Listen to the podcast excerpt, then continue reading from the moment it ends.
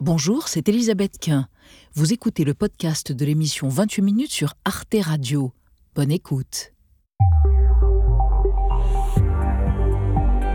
Bonsoir à tous, soyez les bienvenus dans 28 minutes et bonsoir mes amis. Vous m'avez manqué pendant ce week-end. Heureuse de vous retrouver en ce lundi. L'actualité, c'est cette gigantesque cyberattaque, le piratage des données de santé de 33 millions de Français, un sur deux quasiment. Une attaque révélée il y a quelques jours à peine par la CNIL, la Commission informatique et liberté. En tant que telles, déjà, ces, données-là, elles ont une valeur, elles peuvent être revendues, et ensuite, elles vont être réutilisées justement pour éventuellement faire de la fraude bancaire ou de la fraude, sur des sites de commerce. Comment les hackers, les pirates ont-ils réussi à attaquer deux opérateurs de tiers payants travaillant pour les complémentaires santé? À qui À quoi vont servir nos données? Combien vaut un numéro de sécu sur le dark web? Bref, nous débattrons de toutes ces questions avant de vous retrouver tous les deux, Marie et Xavier. Oui, Elisabeth, Gérald Darmanin, le ministre de l'Intérieur, est à Mayotte et il a annoncé vouloir la suppression du droit du sol pour Mayotte. Et ben, c'est l'occasion de revenir sur ce concept ô combien délicat de droit du sol et de droit du sang. Et vous, Marie? Une compétition terrifiante avec des épreuves sportives où le dopage est fortement encouragé. Il paraît que c'est le futur. C'est vrai? Bon, on en parle tout à l'heure, mais pour commencer, nous recevons une femme absolument hors norme, membre de la Société des explorateurs français et ingénieure en construction hydraulique. Caroline Riegel a traversé l'Asie seule, à pied ou sur mammifère. Elle est remontée à pied du Gabon à la France et elle passe plusieurs mois par an dans la vallée du Zanskar. Une femme galvanisée par les grandes exploratrices comme elle, les exploratrices de l'histoire, les célèbres et les oubliés auxquels elle rend hommage dans un super bouquin. On la retrouve dans un instant.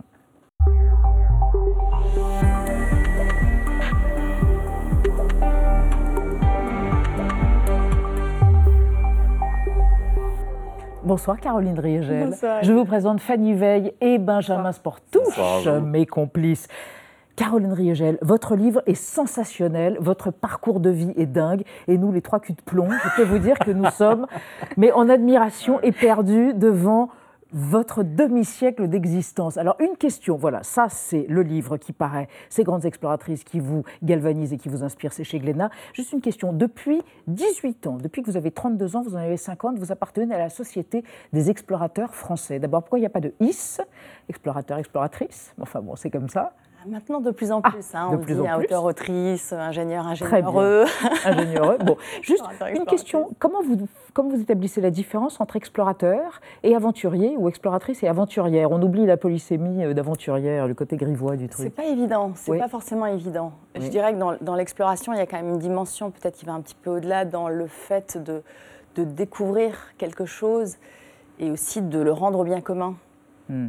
Un peu plus que dans l'aventure où on va euh, vivre quelque chose. euh, Une extase personnelle pour ouais, soi. ouais. Très bien, ouais, Bah, c'est parfaitement résumé. Et on vous retrouve dans un instant après votre portrait, Caroline Riegel, réalisé par Gaël Legras. Le voyage, le Zanskar, les grandes exploratrices, c'est la règle de trois de Caroline Riegel. Selon elle, le voyage prend sa vraie valeur quand il change nos vies. Née en 1974, elle grandit à Luttenbach près Münster en Alsace. Diplômée de l'école spéciale des travaux publics du bâtiment et de l'industrie, elle devient ingénieure en construction hydraulique. À l'âge de 26 ans, elle participe à la construction du barrage de la Galaube en région Occitanie. Ce barrage a, plusieurs buts. Le, le principal, c'est une réserve d'eau potable, euh, irrigation, donc agricole de- dans la, région, alimentation du canal du Midi. Après une expérience professionnelle à Kingele au Gabon, elle décide de parcourir l'Asie à dos de chameau, à dos d'âne ou à vélo, seule pendant deux ans. De cette expérience initiatique naissent deux récits, Méandre d'Asie et Soif d'Orient. Ce qui a conditionné les endroits où j'ai passé du temps, que j'ai souhaité euh, découvrir, explorer, euh, c'était toujours lié à, à l'homme et à l'eau. Au cours de cette aventure, elle passe son premier hiver aux Zanskar, une vallée himalayenne isolée du nord de l'Inde. J'y ai vécu les plus belles heures de ma vie. Elle y noue également de solides amitiés avec des nonnes bouddhistes du village de Tungri. En 2012, elle les emmène découvrir l'Inde et tourne le film Semeuse de joie.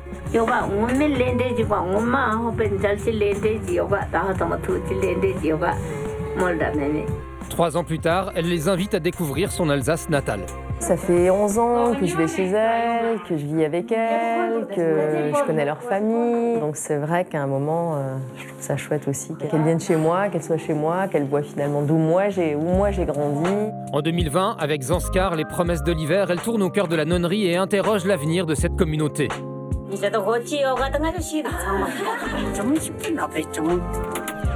Dans son nouveau livre, elle retrace l'histoire des grandes exploratrices. Alexandra David-Nel, Jane Goodall, Florence Artaud, mais aussi celles qui ont été oubliées comme Gertrude Bell, la mentor de Laurence d'Arabie.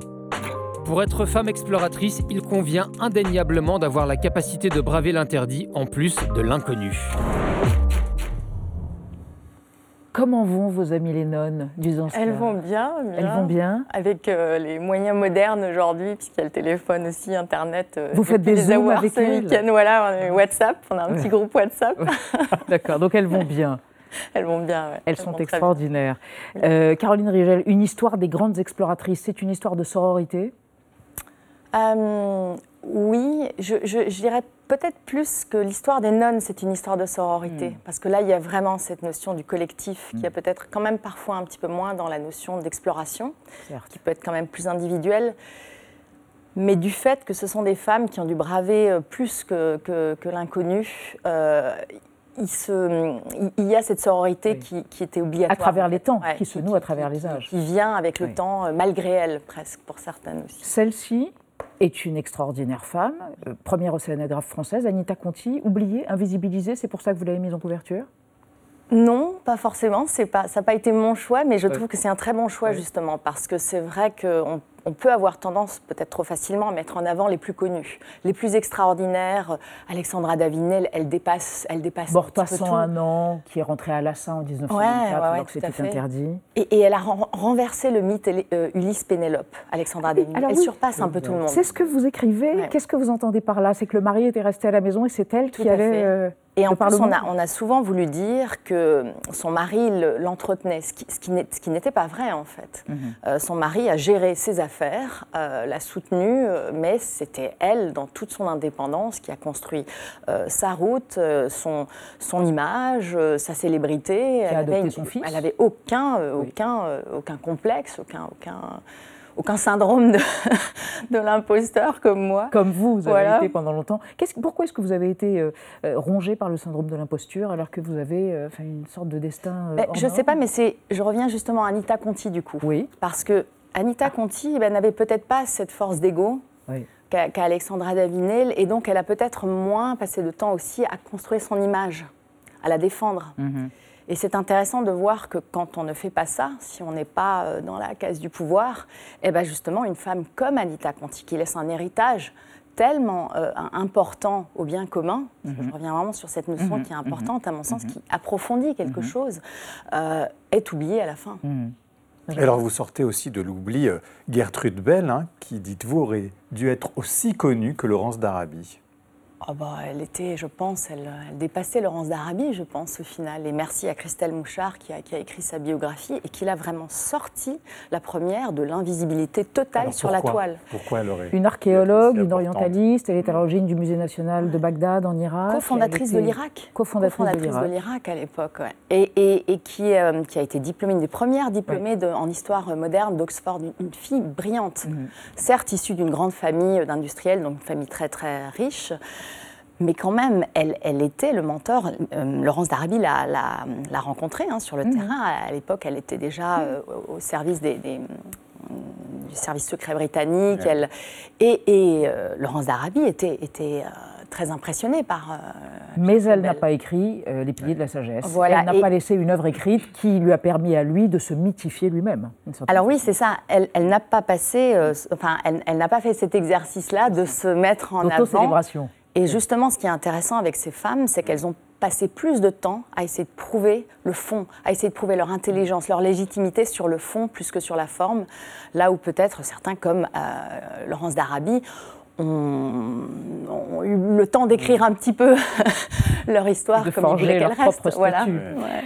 Caroline Rigel, on va évoquer avec vous et avec Fanny des femmes d'aujourd'hui, des aventurières, des, des touristes en solo. Enfin, vous allez nous expliquer ça. Oui, le voyage en solo est en plein essor, nous disent les voyagistes, et en particulier chez les femmes. Cette année, d'après le site de réservation booking.com, 54% des femmes qui voyagent voyageront soit complètement seuls, soit en groupe, mais sans enfants, sans mari, sans euh, parents. Et l'augmentation est surtout marquée chez les femmes de plus de 40 et même 65 ans. D'après le journal américain Washington Post, la part des femmes de 65 ans et plus qui voyagent seules est passée de 4% en 2019 à 18% en 2022. Alors dans leur cas, on parle surtout de voyages en groupe, mais sans le conjoint. C'est le cas en tout cas pour près de deux tiers des clients de l'entreprise américaine Road Scholar qui organise justement des voyages de groupe pour personnes âgées.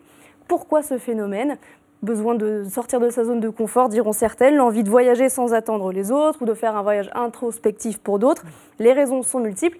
Et vous, Caroline Riegel, est-ce que vous croisez de plus en plus ces femmes, en tout cas ces femmes âgées, sur, euh, sur les chemins?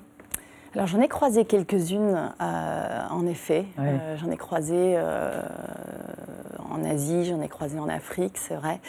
Il y a une chose intéressante à partir seul, c'est que, un, on va être peut-être plus à même d'être à hauteur d'eux, parce qu'on se rend un peu plus vulnérable quand on mhm. est seul. Et la deuxième chose, c'est qu'on va apprendre aussi un petit peu plus à repousser euh, la peur, la frontière de la peur. Et ça, c'est un élément très important qui mhm. m'a marqué dans, dans, l'écriture de ce livre.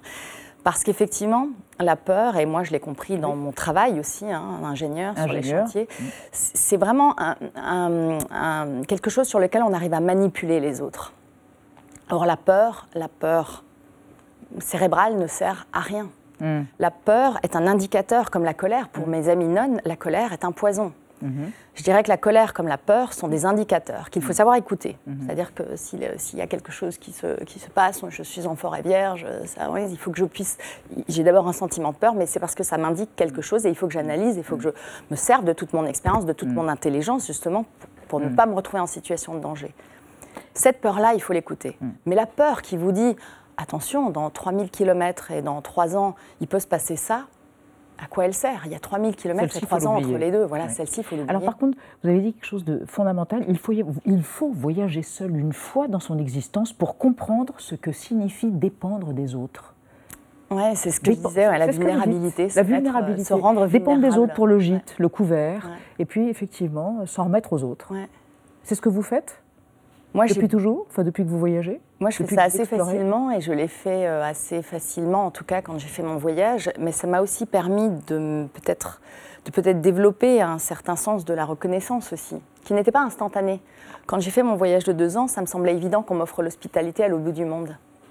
Et puis un jour, j'ai compris que chez nous, euh, personne ne fait ce que les nonnes ont fait, m'accueillir des mois euh, sans rien demander en retour. Mais on ne le fait pas si facilement, en mmh. fait. Mmh. Et c'est là où je suis contente de l'équilibre aujourd'hui de notre amitié, parce que j'ai appris, moi, ce que d'autres à l'autre bout du monde nous donnent tellement naturellement. Cette, cette hospitalité, mmh. cette intimité qu'on partage avec toi, l'étranger. Et l'altérité. Oui, tout à fait. Merci Caroline Riegel. Une histoire des grandes exploratrices avec Anita Conti, donc, dont la biographie est passionnante. C'est chez Glénat. Merci encore d'être venue sur le plateau. Qui a fait cette veste admirable? Cette veste vient du Ladakh, d'un couturier du, du, Ladakh. Et voilà, voilà ce qui nous différencie, une veste du Ladakh. Merci Caroline Riegel. On passe à notre débat sur la cyberattaque euh, d'une ampleur inégalée qui a eu lieu en France. Les données santé de 33 millions de Français ont été siphonnées, piratées chez deux opérateurs de tiers payants. C'est ce que la CNIL vient de révéler. Quelles conséquences pour les pirates? Surtout, que vont ou que peuvent devenir ces données, comment parer ces attaques qui se multiplient. On en parle après la mise au point d'Amira Swilem.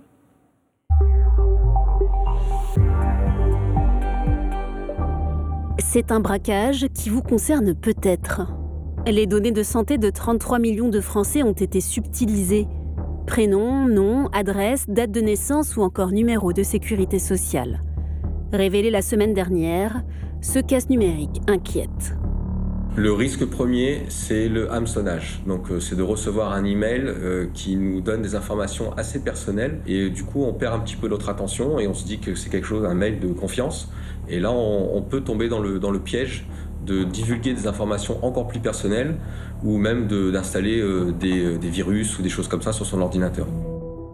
Un vol de données qui intervient alors qu'un autre phénomène a vu le jour, les cyberattaques contre les serveurs de certains hôpitaux. Dernière victime en date, l'hôpital d'Armentières dans le Nord, ce week-end de même. Les urgences ont dû fermer pendant 24 heures suite à une attaque accompagnée d'un petit message. À 2h du matin, euh, le centre hospitalier d'Armentières a été victime d'une cyberattaque euh, qui s'est confirmée par une impression euh, de messages étranges sur l'ensemble des imprimantes de l'établissement. Le, message est, extrêmement court, il fait 3-4 lignes, il indique juste vos données sont cryptées, merci de nous contacter à à telle adresse internet. Des offensives virtuelles accompagnées de demandes de rançon bien réelles. À l'été 2022, des pirates avaient ainsi fait chanter l'hôpital de Corbeil-Essonne. 10 millions de dollars avaient été exigés pour un rétablissement du système informatique. Les hôpitaux de Versailles, Arles, Rouen ou encore Dax ont aussi fait les frais de ce genre d'offensive numérique. Alors, pourquoi nos données médicales intéressent-elles les pirates? Quel usage peut-il en être fait? Des données plus sensibles peuvent-elles être subtilisées? Et comment se protéger contre cette menace?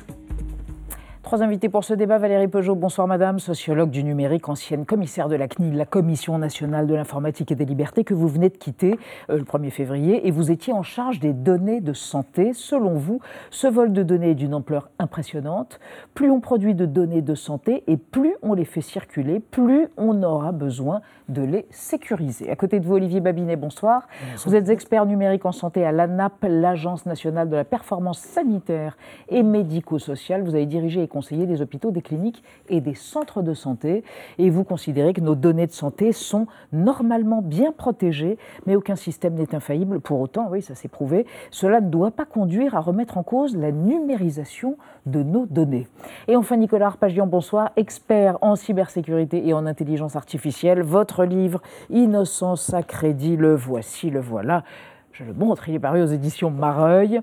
Nous allons le lire évidemment. Selon vous, les pirates vont chercher à monétiser les données volées. Elles peuvent être vendues par paquets sur le dark web, par exemple pour servir à des opérations d'usurpation d'identité. Vous allez nous expliquer tout ça, mais on démarre avec euh, un chiffre. Oui, euh, impressionnant. chiffre du jour. 33 millions de Français sont donc concernés par le vol massif de données de santé, un Français sur deux donc, et c'est encore à ce stade une estimation, hein, nous a dit euh, la CNIL, la Commission de l'informatique et des libertés, à cause du piratage récent de deux sociétés, Viamedis et Almeris, qui assurent le mécanisme de tiers payant pour plusieurs mutuelles. On a d'ailleurs découvert leur existence à cette Ouais. occasion, pour être très franc. Euh, Nicolas Arpagian, c'est inédit, c'est le vol le plus massif jamais opéré en France à ce jour. Alors oui, alors vous avez dit il faut le relativiser. Pourquoi? Parce que comme il y a des ayants droit, par exemple les personnes que vous avez sur votre carte de mutuelle, et de savoir si elles ont toutes les données de toutes ces personnes ont bien été exfiltrées. Donc ce chiffre de 33 millions devra être vu soit à la hausse ou à Ah. La baisse en fonction euh, précisément des, des investigations telles qu'elles vont être conduites. Euh, sachant que là, on ne parle pas précise, on parle de- Mm. des données dans l'univers médical, mais comme vous l'avez dit, c'est le tiers payant, euh, donc ce ne sont pas des données de santé sur votre état de santé. Le maximum, c'est... C'est quoi, les- numéro de les- sécu? Alors, l'identité, le numéro d'inscription au répertoire, c'est-à-dire le numéro de sécurité sociale, mais également les modalités de contractuel, enfin en tout cas les- la, la relation que vous avez avec votre mutuelle. Alors, il est évident que s'il y a des spécialités sur lesquelles vous avez particulièrement souscrit euh, des, des, euh, des engagements auprès de la mutuelle, ça, euh, on devine que c'est un besoin médical de la personne, mais ce ne sont pas, comme on a eu par le passé, des résultats médicaux personnalisés comme on l'a eu avec des attaques de laboratoires d'analyse médicale ou euh, de dossiers médicaux de patients dans des hôpitaux. Valérie Peugeot, alors, donc si j'ai été victime de ce piratage, j'aurais dû recevoir, c'est ça, un mail de la mutuelle, de ma mutuelle, concrètement? Pas nécessairement. Ah, parce qu'on n'en a pas reçu, nous. euh, Non, non, non, pas, nécessairement. Euh, ce qui est important, là, ce sont les précautions à prendre de la part euh, des personnes qui sont. Donc, de la part de tout le monde. De la part d'un Français sur deux, mais comme on ne sait pas si on est dans, Bah oui, dans le oui, fichier concerné Donc, ou pas, c'est ça qui est compliqué. Bah, la précaution, ça c'est simple, hein, c'est déjà si vous avez un mot de passe euh, Toto Tata, vous pouvez en changer tout de suite. je pense que là, c'est. Voilà. Par contre, si vous avez un mot de passe qui est conforme aux recommandations de la CNIL, je vous invite à aller consulter sur le, sur le site de la CNIL, bien sûr. Mais le piratage, il Euh, a déjà et à- eu lieu, même si vous changez le mot de passe maintenant, Oui, ça ne va pas résoudre le, le problème. euh, Si, parce qu'on ne pourra si. pas réutiliser vos données de la même manière si vous avez changé de mot de passe. Ah, Donc, on- vous conseille vraiment de changer de mot de passe, mais uniquement si votre mot de passe est faible. Si Mhm. vous avez un mot de passe euh, fort, c'est-à-dire Mhm. 12, 12 caractères, euh, un point d'interrogation, que sais-je encore, Mhm. à ce moment-là, euh, c'est pas de pas d'inquiétude. Et surtout, ce qui est plus important, c'est de veiller à ne pas cliquer sur n'importe quoi, à ne pas cliquer sur des liens qui proviennent euh, D'une du- mutuelle, du- par exemple. d'une mutuelle que vous ne connaîtriez pas ou d'un- d'un- d'une personne que vous ne connaissez pas, un SMS, etc. Et surtout d'être précautionneux dans la durée. C'est-à-dire que c'est pas, voilà, là on se dit, ouah, on y pense parce que ça vient de survenir, mais ces données, elles sont d'une telle qualité, d'une telle importance pour Mm. les cybercriminels qui les ont récoltées pour la, question qui a- pour la raison qui a été évoquée, c'est-à-dire le numéro dit de sécurité sociale, le NIR, euh, qu'elles peuvent être utilisées et réutilisées pendant six mois, un an, deux ans. Donc dans la durée de la précaution. D'accord. Ça, c'est Olivier. vraiment le point important. Olivier Babinet, mais elles- ces, données sont si vulnérables. Ces entreprises sont en fait très vulnérables. C'est ce qu'on découvre à nouveau là. On est assez stupéfait de cette vulnérabilité. Oui, et surtout sur un, sur un stock de données qui est considérable. Bah oui. Ça aussi. Quand vous êtes une petite structure, l'impact n'est pas le même. que Pourquoi sur ils n'ont pas les pare-feux nécessaires? Ils n'ont pas investi suffisamment dans la sécurité? A priori, en effet, oui, il y a, il y a- y a- une lacune sur ce, Mhm. sur ce sujet-là, très très clairement. Euh, cela étant dit, par rapport à ce que, ce que vient de dire en effet euh, Valérie, euh, sachez que, de, a priori, hein, je pense que sur la majorité des mutuelles, lorsqu'ils ont voulu, sur ce cas-là, hein, sur ce cas très particulier, se connecter, se reconnecter une nouvelle fois là, depuis une semaine, on leur a demandé obligatoirement de changer le mot de passe. Voilà, donc on ne leur a pas demandé leur avis. Et d'ailleurs, ça a surpris pas mal de patients. C'est bizarre, pourquoi mon mot de passe euh, il ne fonctionne plus? Et ils le demandaient à le changer. Donc voilà, donc c'est une sécurité qu'ils ont a posteriori créée, mais qu'ils n'avaient pas en fait créée a priori. Nicolas Arpagion, on sait qui sont les pirates Alors, euh, a, priori, A à ce stade, on est d'abord dans- davantage dans une logique crapuleuse, c'est-à-dire de monétisation, parce que effectivement, ce sont des données, comme l'a dit Valérie Peugeot, qui ont une valeur euh, sur le marché de manière durable. Parce que Concrètement, quelle valeur, par exemple, un Alors, numéro de sécurité faire- sociale alors, il y a- Enfin, Pardon de on ne va pas des faire la panoplie euh, des actions envisageables, mais, oui, mais- celles qui ont été documentées par le Oui, passé. La oui, première chose, c'est oui. déjà de vous adresser un message en vous disant Bonjour Madame Quin, voilà votre. euh, avec l'entête d'un numéro de sécurité sociale, on connaît votre mutuelle et donc euh, avoir l'habillage, l'apparence Mhm. de la vérité de manière à vous inspirer confiance. Par exemple, de dire Voilà, vous avez une visite, je sais Mhm. pas, chez un dermatologue, il y a un reste à payer de 10 euros. Est-ce que, vous- et a priori, vous, pour 10 euros, vous allez dire Ah bah tiens, oui, c'est possible. Et donc, on va vous demander vos coordonnées bancaires ou de procéder à ce paiement. Euh, ça, c'est la première chose. La deuxième chose, c'est dès lors qu'on est sur une volumétrie de cette nature, c'est de croiser cette base avec d'autres bases qui auront pu faire l'objet de piratage antérieur, de manière à l'enrichir. En clair, j'avais un email au nom de bah. Tout balancer. Et, euh, et, et- et donc, si je peux le faire automatiquement correspondre avec un numéro de sécurité sociale, avec une date de naissance qui sera la vraie, euh, et donc elle permettra peut-être aussi de tester des noms, nom, prénom et date de naissance, puisque des gens persistent à utiliser ce type de- de- d'éléments pour, une, pour un mot de passe. Donc c'est vrai que on a la première chose. La deuxième chose, c'est que, alors crapuleux, c'est intuitivement ce qu'on pense. On a un précédent aux États-Unis, Equifax.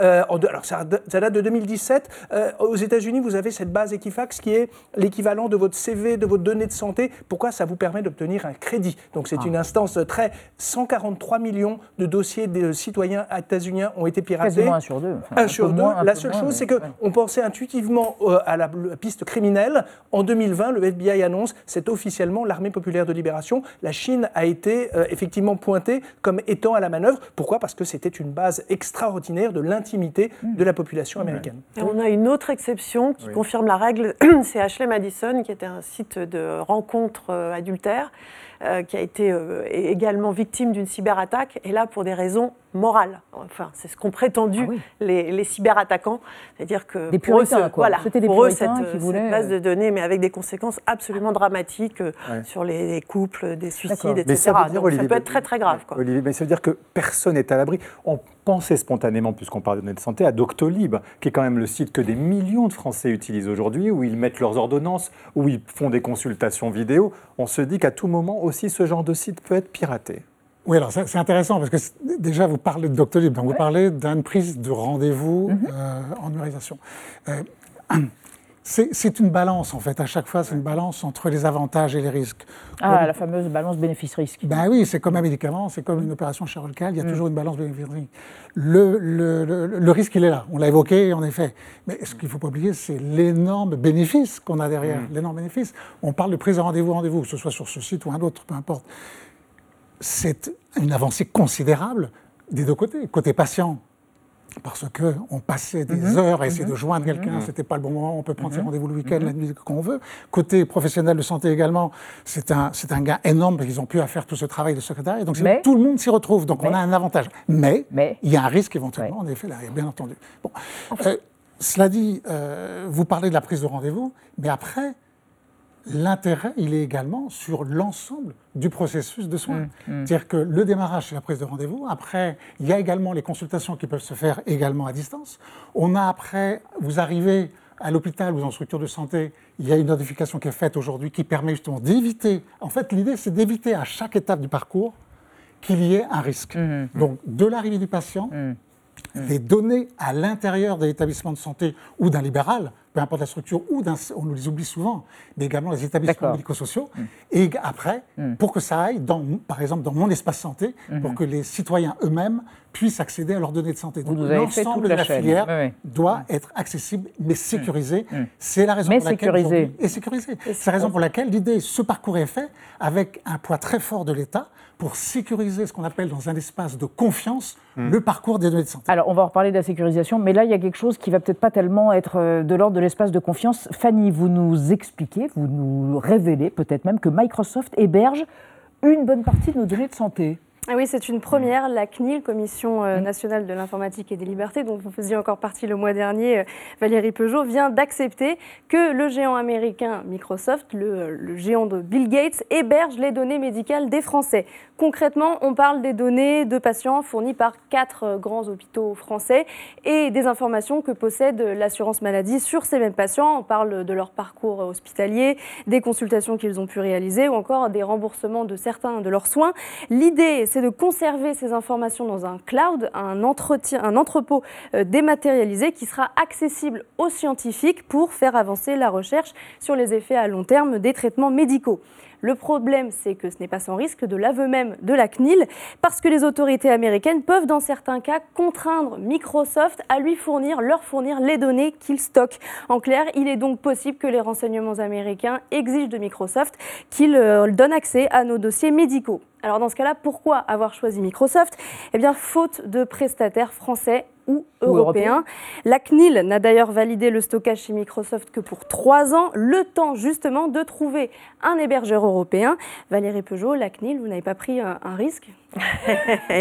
C'est pour ça que vous êtes Alors. la CNIL On se demande. Non, non. Euh, effectivement, c'était un dossier assez, assez délicat. Euh, depuis des années, nous bataillons auprès des pouvoirs publics pour que soit développé un cloud dit souverain, ou un- ce qu'on appelle aussi un cloud immune, c'est-à-dire un cloud qui soit non seulement avec de l'hébergement de données euh, de santé sur le territoire européen, c'est déjà le cas de la plupart des prestataires euh, états-uniens, mais non seulement hébergé, mais également traité intégralement par des acteurs qui dépendent du droit européen. Ça, c'est une bataille de longue date, euh, notamment autour de ce qu'on appelle le Health Data Hub, la plateforme de données de santé, qui à terme va héberger le, ce qu'on Hmm. appelle le SNDS, le Système national de données de santé, l'intégralité des données de santé. C'est la vocation du, du HDH et pour l'instant, on attend qu'effectivement cette solution souveraine soit en place pour pouvoir doubler le SNDS qui aujourd'hui est hébergé à la CNAM, le doublonner et le- l'installer euh, au HDH. En attendant, Hmm. voilà, Microsoft. projet de recherche. Euh, si vous avez lu la délibération de la CNIL, vous aurez compris que nous l'avons autorisé un petit peu à regret, un peu beaucoup à regret, si je puis dire. Euh, nous aurions préféré qu'il y ait une solution euh, souveraine, ce n'était pas le cas, et juridiquement, nous n'avions pas le moyen de nous opposer à, cette, euh, à, ce, à ce choix qui a été fait. Voilà. Oui. En même temps, euh, là où j'ajoute une petite tonalité plus positive, c'est que le- ça a été l'occasion aussi pour le, le ministère de la Santé de vraiment se pencher sur les solutions européennes existantes et de donner un coup à ce que soit développée une solution véritablement souveraine. Mais mais on a, on a envie que ce soit Mais- rapide justement parce que Nicolas On a envie que ce soit on, oui, rapide. mais parce que je- quand on regarde les prix sur le dark web, c'est-à-dire le net clandestin, hein, euh, Nicolas Arpajon, un dossier médical se revend environ 350 euros. Mais là, vous 50 mélangez deux plus- choses. 50 fois plus qu'une donnée bancaire. Attention, ne mélangez pas la souveraineté et la cybersécurité. hein. Donc, euh, Microsoft, Les deux ne sont-ils pas liés? Microsoft. Amazon et autres solutions états-uniennes qui sont utilisées très largement aujourd'hui, d'un point de vue de la sécurité, sont vraiment dans les meilleurs. Ah. Mais s'il n'empêche que demeure le problème que vous avez présenté, qui est le problème de l'accès par des services de renseignement Mhm. états-uniens à nos données de santé. Mhm. Voilà, il faut bien Alors, distinguer les deux on problématiques. on va Alors, quand même Voilà, de ce- même si de ce dark web contre qui est-ce Voilà. que je me protège? Voilà. Euh, Effectivement, un des sujets, pour ça que j'évoquais le cas de, de, de- effectivement, d'Equifax aux États-Unis, parce qu'on a bien vu ce qui était exactement les données que vous mentionnez là, elles intéressaient manifestement euh, une armée régulière et son état-major. Donc euh, c'est une valeur qui, à l'échelle d'un pays, peut avoir effectivement une, une- une- une vraie, un vrai intérêt stratégique Mhm. d'avoir cette intimité-là. Alors, il faut distinguer les activités criminelles des activités dites souveraines. Criminelles, c'est empêcher qu'il y ait une monétisation et une exploitation crapuleuse. C'est une partie de la menace. Et l'autre menace, c'est de considérer que, euh, en fait, elle va être duale, à la fois qu'un État ait une vision intime de l'état de santé d'une population, d'un pays, certes ami, mais euh, concurrent. Mm. Mais c'est surtout que vous voyez l'avantage stratégique que vous pourriez offrir à vos fournisseurs nationaux de disposer de ce type d'informations pour connaître intimement l'état de- sanitaire de la population. Et donc c'est un vrai risque tel qu'il a pu être documenté et c'est pointé par l'extraterritorialité Mm. euh, du droit états-unien. en l'espèce. Alors là, on parle d'États qui pourraient être intéressés à connaître et à avoir les données de leurs citoyens. Un assureur, un employeur euh, disposant de ces données, des données concernant euh, leur employé ou leur assuré, qu'est-ce que ça peut donner? On peut, on peut aussi s'inquiéter, Olivier Babinet? Oui, on peut potentiellement s'en inquiéter. Oui. Vous avez raison. C'est d'ailleurs une des pistes éventuellement euh, utilisées par les, par les hackers.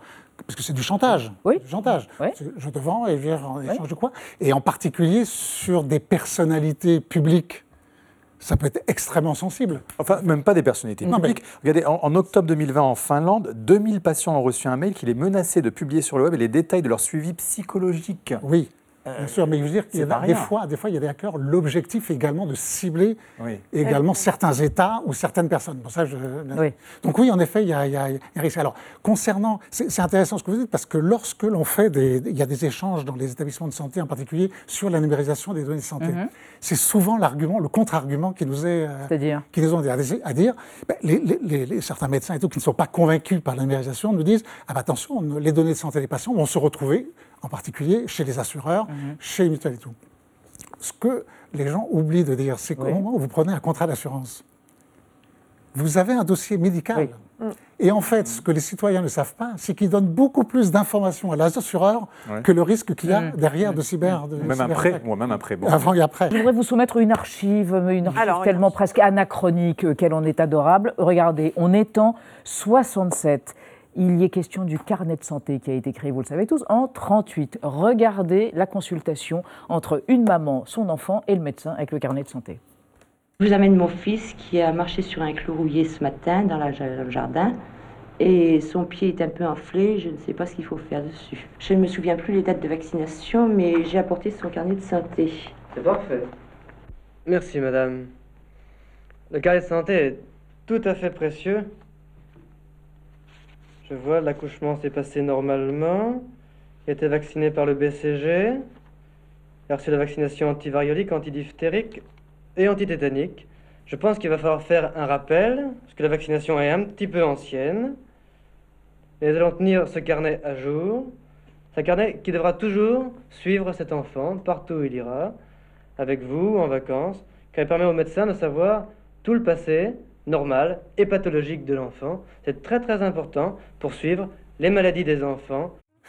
Et le carnet est vide, Mais on est merveilleux. avoir encore un, hein, quand même. hein. Valérie non mais du coup on se dit, euh, on a plutôt envie de le garder, ce carnet de santé, parce que quand on voit ce qui s'est passé là, ça peut mettre en alerte plusieurs Français qui vont se dire, moi je ne veux pas du dossier euh, patient informati- informatisé qui est promu par l'assurance maladie. Aujourd'hui, 15% des Français l'ont dé- déclenché, l'ont activé, leur carnet de santé numérique, mais bon, c'est pas très encourageant. Alors, le- il s'agit en l'occurrence de Mon Espace Santé, hein, qui, est, euh, qui vient s'inscrire dans une longue Ah. histoire du Mhm. dossier Mhm. médical partagé, euh, qui est activé par défaut. Ça, c'est un grand changement. Après, euh, les gens l'utilisent ou ne l'utilisent Ah pas. donc tout le monde aujourd'hui a voilà, cet espace, si vous vous même si vous ne l'avez pas fait vous-même. Non, vous pouvez vous y opposer. La CNIL a veillé à ce que vous puissiez vous, vous y opposer.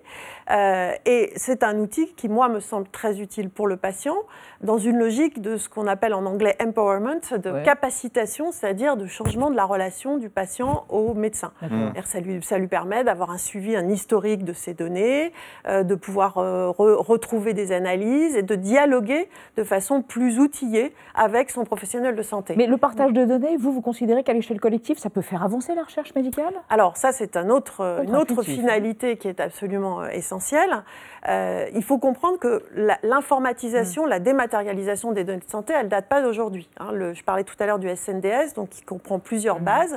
Euh, le- L'ancêtre, enfin la, la base principale, le SNIRAM, date de, si ma mémoire est bonne, de 98. Donc vous voyez, euh, cette informatisation, elle n'est pas nouvelle. Ce qui change, c'est le changement de finalité. Ça ne servait qu'au remboursement. Aujourd'hui, ces données, elles peuvent servir à la recherche médicale.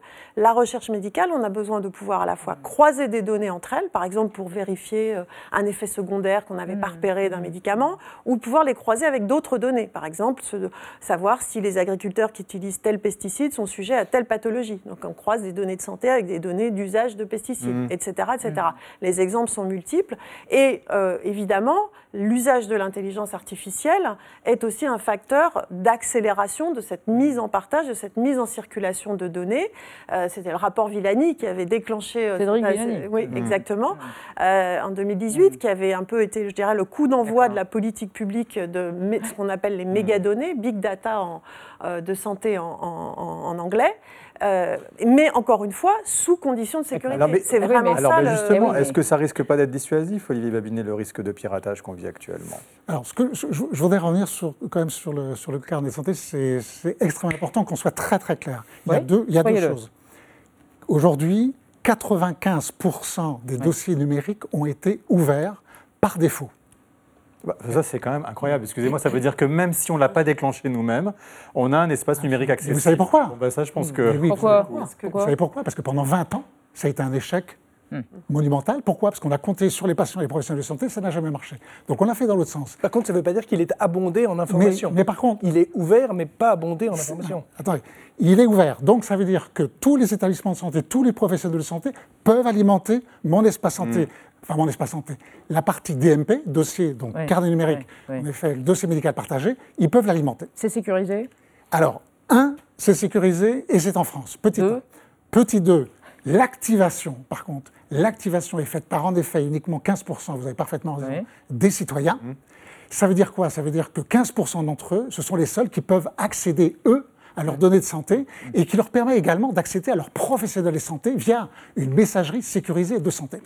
Oui, enfin, vous êtes très optimiste. Oui, mais bien Et- sûr. et- et et en un mot, Alors, En le, un mot le- le problème de la sécurité qu'on a là, c'est que euh, on a- l'attaquant ici a pu, avec un seul mot de passe, euh, naviguer dans l'intégralité d'une base de 20 millions de noms et dans une autre base de 13 millions. Premier problème. Deuxième problème, il a pu extraire et dupliquer aucun signal d'alerte. Même s'il l'a fait par lot, extraire 20 millions de dossiers, euh, ça demande un travail. Il n'est pas normal que les dispositifs d'alerte n'aient pas fonctionné. Rassurant, moins rassurant, un débat nuancé en Pour conclusion. rassurer, la CNIL sanc- Ah. Oh, est sur le coup. Et Alors, et on, est- parquet alors de on est Paris. rassuré. Et le parquet- et le parquet de Paris. qui s'est Et saisi Et le parquet de Par- Paris enquête. Merci infiniment à tous les trois d'être venus débattre autour de notre question du jour. On va rester dans l'actualité avec Marie Bonisseau et Xavier Mauduit. Fin du droit du sol à Mayotte, un département et une région française. Et puis, on évoquera aussi, après les JO, les JA, les jeux améliorés, Enhanced Games, des jeux sous substance dopante inventés et justifiés d'ailleurs par un homme d'affaires australien. Mais d'abord, les mots vedettes du moment, repérés par Thibault Nolte ce soir, c'est canon à neige que les stations de ski en mal de neige utilisent et ça consomme de l'énergie. C'est entendu. Skier en décembre sur de la neige à canon. Canon à neige. Nous, on fabrique de la neige à canon. Qu'est-ce que ça veut dire? Exactement ce que ça dit. Merci de m'en dire un peu plus. Entendu. La vie secrète des mots vedettes. Canon à neige, dérivé du grec cana, le roseau, et du latin nivis, la neige, désigne un dispositif d'enneigement artificiel des pistes de ski. Ces enneigeurs prennent la forme de perches, canons bifluides, ou de ventilateurs, canons monofluides. Un rapport de la Cour des comptes étrille le recours effréné des stations de ski aux canons à neige. Dans son édition 2024 dédiée à l'adaptation au changement climatique, l'institution, qui se mêle de la bonne gestion de la caillasse publique, constate que le niveau des aides versées au domaine skiable, déjà important, 23%, risque de s'accroître sous l'effet du changement climatique, notamment avec la production massive de neige de culture. Les sages de la rue Cambon, dont une partie des 1812 magistrats et agents fait peut-être partie des 8% des Français qui ont les moyens d'aller au ski au moins une fois tous les deux ans, ont fustigé le modèle économique d'un autre temps des stations, qui seront, selon le premier président de la Cour, quasi toutes frappées de pénurie de neige d'ici 2050. Les canons à neige s'alimentent en eau des rivières, barrages hydroélectriques, réserves d'eau potable, nappes phréatiques ou retenues collinaires et pulvérisent des gouttelettes qui se solidifient au contact de l'air froid, idéalement entre moins 5 et moins 8 degrés. Ils sont le principal, parfois le seul, dispositif d'adaptation des stations à la hausse des températures. Le ski, déjà figuré sur des gravures rupestres, arrive en 1878 sur les pentes alpines, lesquelles se montent à pied jusqu'en 1934, année du baptême du premier Tircu, et les JO de Grenoble 68 en font une activité mondialisée. Aujourd'hui, la guerre de l'or blanc, 1,6 milliard d'euros de chiffre d'affaires en France, se mène à coups de canon. Un boulet pour la planète?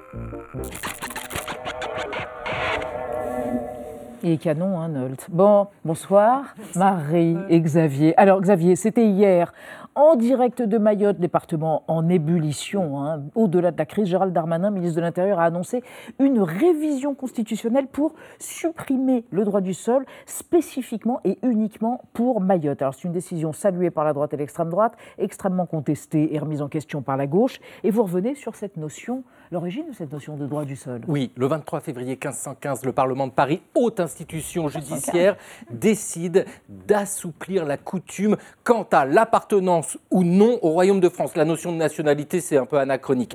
Et voilà ce qui est décidé, c'est que désormais, un enfant né sur le territoire français de parents étrangers peut être considéré, doit être considéré comme un Français, c'est le droit du sol. D'accord. Alors, c'était pas le cas avant 1515. Alors, avant 1515, le droit du sol, c'était là, dans le monde féodal, c'était bien présent. Vous étiez accroché à votre terre, vous savez, vous dépendiez du seigneur, vous étiez paysan, vous ne pouvez pas partir là aussi facilement que vous le vouliez.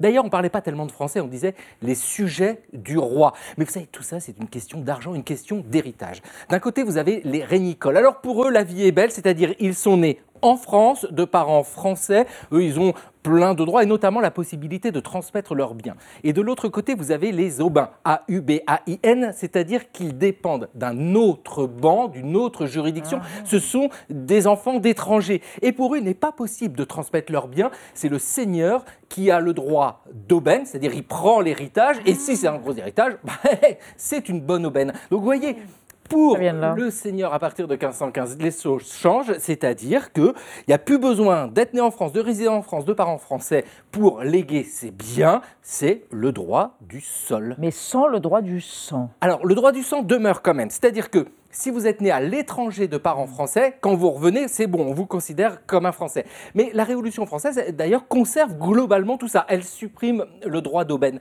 Mais la Révolution française apporte une autre notion très importante qui concerne la nationalité. Cette fois-ci, on peut utiliser ce mot de nationalité, c'est la citoyenneté. Ce qui fait de vous un citoyen, c'est que vous acceptez de respecter les valeurs communes, vous insérez dans la communauté. Et puis la Révolution apporte une autre idée, c'est l'égalité de tous, de toutes sur l'ensemble du territoire, une république une et indivisible. Alors dans les décennies, les siècles qui suivent, droit du sol, droit du sang, c'est vrai que ça varie, mais demeure toujours cette idée d'égalité de tous sur l'ensemble du territoire français. Ça, ça demeure bon sang. Bon sang, citoyenne Bonisso.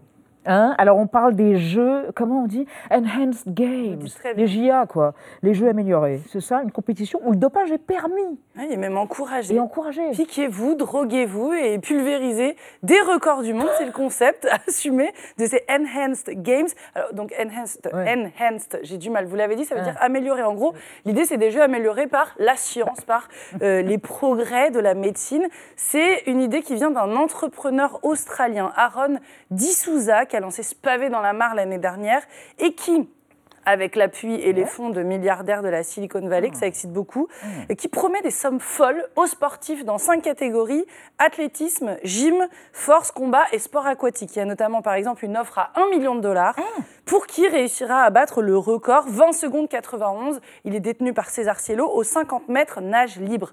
Et ben ça n'a pas loupé puisque ce week-end, un premier nageur reconnu, un premier grand sportif s'est inscrit à ces Enhanced Games. C'est un Australien qui s'appelle James Magnussen. Il a 32 ans. Il est quand même double champion du monde de nage libre la décennie passée. Pour être tout à fait transparent, a-t-il Oui. avoué, l'argent joue un rôle Ah bah, important. Sans blague. Les athlètes à la retraite n'ont pas tous les jours de telles occasions. Alors évidemment, vous en doutez, toutes les instances officielles du sport mondial sont contre ces games. On parle d'une blague dangereuse, mais les organisateurs n'en ont cure puisque eux tiennent un discours, c'est très intéressant, un discours qu'on a- qu'on a beaucoup entendu pendant la pandémie de Covid. C'est mon corps, mon choix. Autonomie corporelle. D'Issouza explique que, selon lui, le CIO, le Comité olympique international, ça fait 100 ans qu'il exerce une véritable dictature, qu'il ne devrait pas avoir le droit de décider à la place des athlètes des risques qu'ils sont prêts à prendre. Donc, en gros, libre à chacun d'être, s'il veut, un super-héros amélioré par la science. C'est un discours libertaire Ouais, qui se veut futuriste en avance. Hein. D'Issouza parle de la médecine du sport comme une avant-garde des solutions anti-âge. Il dit même, je veux voir des gens de 60 ans battre des records du monde. Bon, peut-être un jour. Pourtant, rappelons quand même que ce Frankenstein n'a rien de nouveau. J'ai retrouvé un article qui date d'il y a une décennie, qui est signé par un journaliste historique du journal Libération. Il s'appelle Luc Levaillant, libertaire assumé, passionné du Tour de France notamment, qui a publié cette tribune intitulée Les laisser se doper, qu'on en finisse parlait du Tour de France. Et il explique que les sportifs sont des voleurs de feu prométhéens, il écrit toujours très bien Luc Levaillant, et qu'ils passent leur temps de toute façon à vouloir transformer leurs capacités corporelles. Alors cessons, dit-il, de prétendre régler l'insoluble problème du dopage. On les laisse entre adultes consentants. Un avis qui a longtemps été marginal, mais qui va donc bénéficier bientôt euh, d'une exposition mondiale. Merci ma petite reine. Merci à tous. Et on se retrouve de Merci de nous avoir suivis. On se retrouve demain à 20h05. Tchuss.